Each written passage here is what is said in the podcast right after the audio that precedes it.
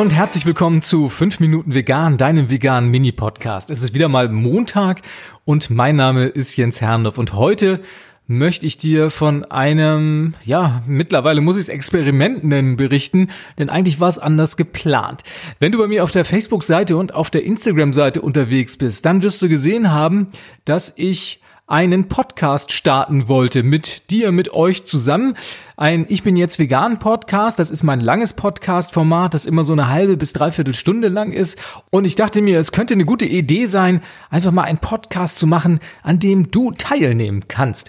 Mir einfach eine Sprachnachricht per Instagram oder per Facebook zu schicken und dann hätte ich diese Sprachnachrichten in den Podcast eingebaut und deine Fragen beantwortet oder dir vielleicht einfach auch nur eine Möglichkeit gegeben, dich zu diversen veganen Themen zu äußern. Ja, was genau ist passiert? Ich habe diesen Aufruf online gestellt auf meiner Facebook-Seite und bis zum 29.03. auf Einsendungen gehofft. Es war ja nun nicht besonders schwierig. Ich habe 17.000 Follower knapp auf Facebook und ich habe darauf tatsächlich, jetzt darfst du raten, null Rückmeldungen gekommen. Also nichts, niemand. Es hat sich tatsächlich niemand gemeldet. Es gab eine Menge Klicks, es gab eine Menge Likes, aber auf den Button mit Nachricht senden hat niemand geklickt. Es gibt scheinbar keine Fragen. Das kann ich soweit akzeptieren, finde ich interessant. Jetzt weiß ich zumindest Bescheid, dass so ein Format scheinbar nicht in der Form gefragt ist.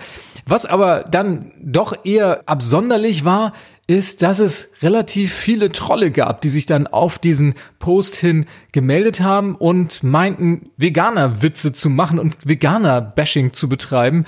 Ähm, was das nun soll, ich habe keine Ahnung. Ich finde es immer ganz amüsant, mir das dann anzusehen, warum sich Leute dann meinen, auf die Art und Weise auf Facebook im Speziellen dann präsentieren zu müssen. Ich gehe dann auch gerne auf diese Anmerkung auf diese Kommentare ein. Das ist meistens nicht, äh, hat meistens nicht besonders viel Substanz. Ist ganz interessant dann zu sehen, was passiert.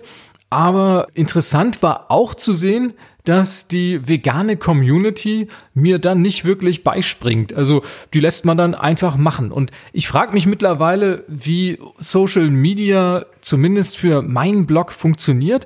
Denn es geht vieles raus und es kommt weniges zurück.